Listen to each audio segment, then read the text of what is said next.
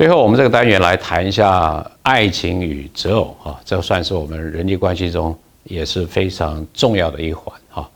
呃，至少在美国的研究啊，啊，一九六七年，距今差不多已经半个世纪之前了，有一项调查问男生跟女生，如果说你呃有一个这样的对象哈，他的所有其他的这些特质啊，都是合乎你的期待或者说你所希望的，可是。你如果不爱对方的话，那你会不会跟他结婚啊？当这个问题就问到当时一九六七年的男性的时候，大约有三分之二说会啊，就是有百分之六十五说，呃，没关系，即便我没有这个爱情做基础呢，这个也可以成为我这个婚姻择偶的一个这样的一个状态哈。那女性呢，大概有百分之二十四哈，所以会比较保守一点，认为说爱情还是很重要。有趣的是，我们把时间往前快速的这个来到一九八四年哈，大约二十年之后啊，那么同样的提出这个问题，再去问啊一九八四年的男生跟女生的时候啊，啊男生跟女生同样的有百分之八十五的比例说 no no，我就不会去接受说一个没有爱情做基础的这个婚姻哈，这是呃非常。去的哈，那啊，我们如果再把时间快转到现在二零一九年，那想听听各位的意见。如果有一位异性拥有所有吸引你的这些其他的特质，但是你如果不爱他的话，啊，你会和他结婚吗？啊，我们希望来各位来告诉我们你的这个意见啊，让我们来对现代的男女的婚姻观呢做一点点的这个调查。你可以点击我们在这个荧幕下方的这个网址的这个连接，来提出你的看法。好，那么啊，为什么我们当有爱情，然后会想要去择偶？哈啊，或者是进入婚姻的这个关系？哈，那我们进入这个择偶或者婚姻的关系啊，其实呃，有了爱情之后啊，它更促成我们一个动机，就是说能够借由这个爱情还有择偶了。来达到自我的一个拓展，啊，自我的一个拓展，也就是说，我的经验也好，我的兴趣也好，我对这个世界的这个认知也好，因为有了这个其他我所爱的人之后，他其实可以得到一个 self expansion 啊，所以呃，我们跟另外一个伴侣的这个亲密的关系啊，它可以增加我们潜在的能力跟我们这些这个资源哈，这个讲起来好像听起来有点呃。好像自利或者自私而已啊，但这是一个很强的这样的一个动机哈，因为实际上我们就发现，就是有研究显示啊，当你进入这样的一种亲密的关系啊，这个坠入爱河或者是有亲密的关系的之后啊，啊，你对自我的这个描述啊，它的多样性会增加啊，那多样性怎么来的？你原来是这样的描述，但是现在在描述自己的时候，因为有了这个额外的。这种爱情的关系啊，会变得更多元、更多样。很可能就是你把对方的这些特质、对方的兴趣，以前你可能不会去过问、不会去想要知道，都会因为有了这样的一个亲密的关系、这种爱情的关系，变成你的这个一部分啊。这也很像是很有名的这个歌，叫做《你侬我侬》哈，就是里面有一句话叫做“我泥中有你，你泥中有我”哈。这个就是说，当我们有了亲密的他人之后。会跟自己啊会融合在一起，甚至有的时候会不但是 fuse，而且甚至会 confuse 啊，就是说你可能呃你我都不分了哈，到了这个水乳交融的这样的一种境界的时候哈，大家可以看一下我们现在这个这张图哈，那这张图呢，它所显示的就是说从一开始我是我，对方是对方，完全是两个独立的这个个体。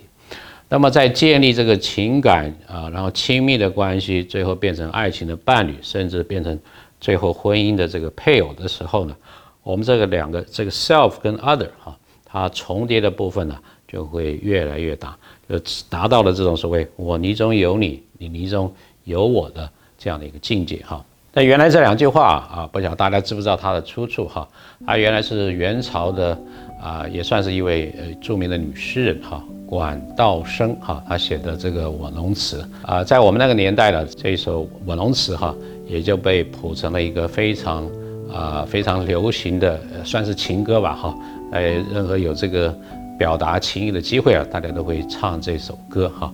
那原来袁道生之所以会写这首《我农词》啊，据说是啊他的先生哈，这个著名的书法家赵孟頫哈，那么年纪半百哈，想要纳妾哈。那管道生这位夫人呢，很有智慧哈，她也不吭声，也不去抗议，也不去抱怨，或者说做任何很激烈的这个举动，而是写了一首非常漂亮、这个呃很有感情的这个词哈。那么赵孟頫看了之后呢，据说呢就打消了这个纳妾的念头哈。那么我们在社会心理学家在看待这个所谓爱情跟择偶的关系中，大概可以去做一些分类哈。其中一种是说叫我们称之为 passionate love，就是热情式的哈，或者是很狂热的。呃，它被定义为就是说在情绪上有一个非常强烈的这个状态哈，所以同时温柔跟这种彼此之间相互吸引的性的这个吸引的感觉共存，然后有的时候是非常的亢奋。有的时候会觉得非常的痛苦，那么焦虑跟这种所谓释放，还有这个所谓利他跟这种什么嫉妒，就这种正的跟负的非常极端的情绪，有的高，有的低，有的强，有的弱，有的正，有的负，这种共存着强烈的这种感受的这种爱情的形式，称之为 passionate love 啊。但是另外一种呢，我们称之为 companionly love。companion 就是从这个字，呃。顾名思义啊，它比较强调的是彼此作为伴侣哈，那么经常的持续性的、永续的维持这样的一种关系的这样一种爱情的形式哈。也就是说啊，我们会对对方感觉到我跟他是几乎是水乳交融哈啊，啊我们彼此之间的爱情关系是表现在相互的信任、相互的包容、相互的照顾，然后不管对方是好的和不好的。我们都能够接纳哈，所以它是一种非常温暖的、很有感情、很有温馨的感觉哈。那也许不是一种非常强烈的这种热情的这种呃情感的这种形式，所以呃大家可能也能够体验得到，就是说这种热情式的爱情，对于刚开始坠入情网的人是非常好的一件事情，很棒的一件事情。但是如果要让他能够这个爱情，跟关系能够持续、能够永久、永续经营的话，那恐怕是更重要的是要能够有这种啊 companion 的这个 love 啊。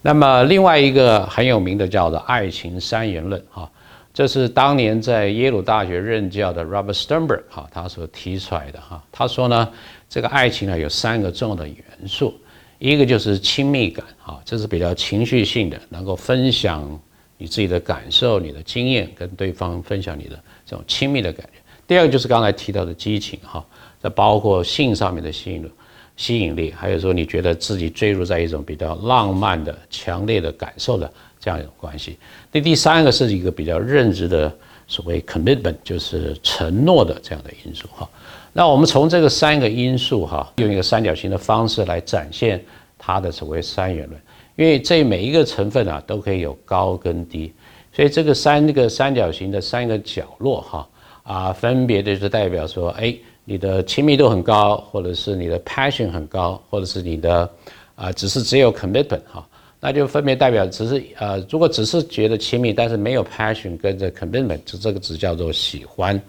那如果只有 passion 又没有其他的两个元素啊，这叫做一种迷恋哈。那如果说只有承诺，而其他这种亲密感跟这种啊热情都消失的话，就是一个比较空虚的这个 love 啊。那么另外还有所谓 romantic love，还有这个啊 fatuous love 跟这个 companion love，就是介于哈这三个元素之间，如果有其中的两个元素存在的话，这是代表着不同形态的爱情的关系。那大概最圆满的是中间这个 consumer love 哈，就是既有亲密关系。又有热情，还有这个承诺。那如果说这三者兼不具备都没有的话呢？那就是我们刚刚讲的 non love 哈。我们看到这个泡泡呢破坏了这样的一种情况哈。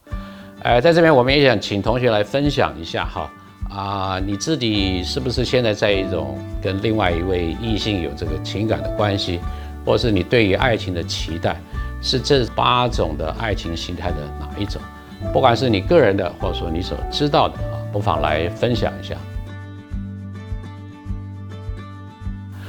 那最后呢，我们要谈一下这个演化心理学的这个观点哈。那演化心理学呢，啊，大概会呃，从是从演化生存的这个角度啊，来看待说男跟女哈，他们在择偶的这个策略上面会有一些不同的这个考量。因为从演化的观点呢，大概要考虑几个呃所谓重要的这个问题啊。一个就是说，你要怎么样在众多竞争者之间赢得你的伴侣啊。然后这个伴侣是准备可以呃帮助你来繁殖下一代。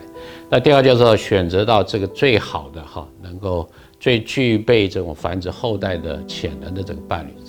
成为你的这个伙伴哈。再来就是说你要能够呃采取一定的社会的或者是有关于性方面的这个行为，来达到这个所谓受孕的这个目标哈。再来就是你要防止你的伴侣哈，他他有。呃，移情别恋或者是抛弃你的这样的这种可能性，最后呢，就是要确定你所选择的产生的这个子嗣哈，它能够继续的活存下去，而且也够继续的繁衍你的后代。那从这些不同点的这个出发来去考虑男性跟女性啊，就会不太一样。男性可能就会比较选择怎么样能够有更多的机会让他达到择偶然后繁衍后代的这样的一个目标。那女性的这个择偶的这个考量是怎么样找到一个比较具有这个资源，然后能够稳定的提供这个资源，让它产生的子嗣能够继续的生存下去。所以这个大概是不是也可以让大家哎心目中会回想起说，哎，好像男生在看找的这个伴侣的时候想的这些条件，跟女性在选择男性的伴侣择偶的条件会有一些差异呢？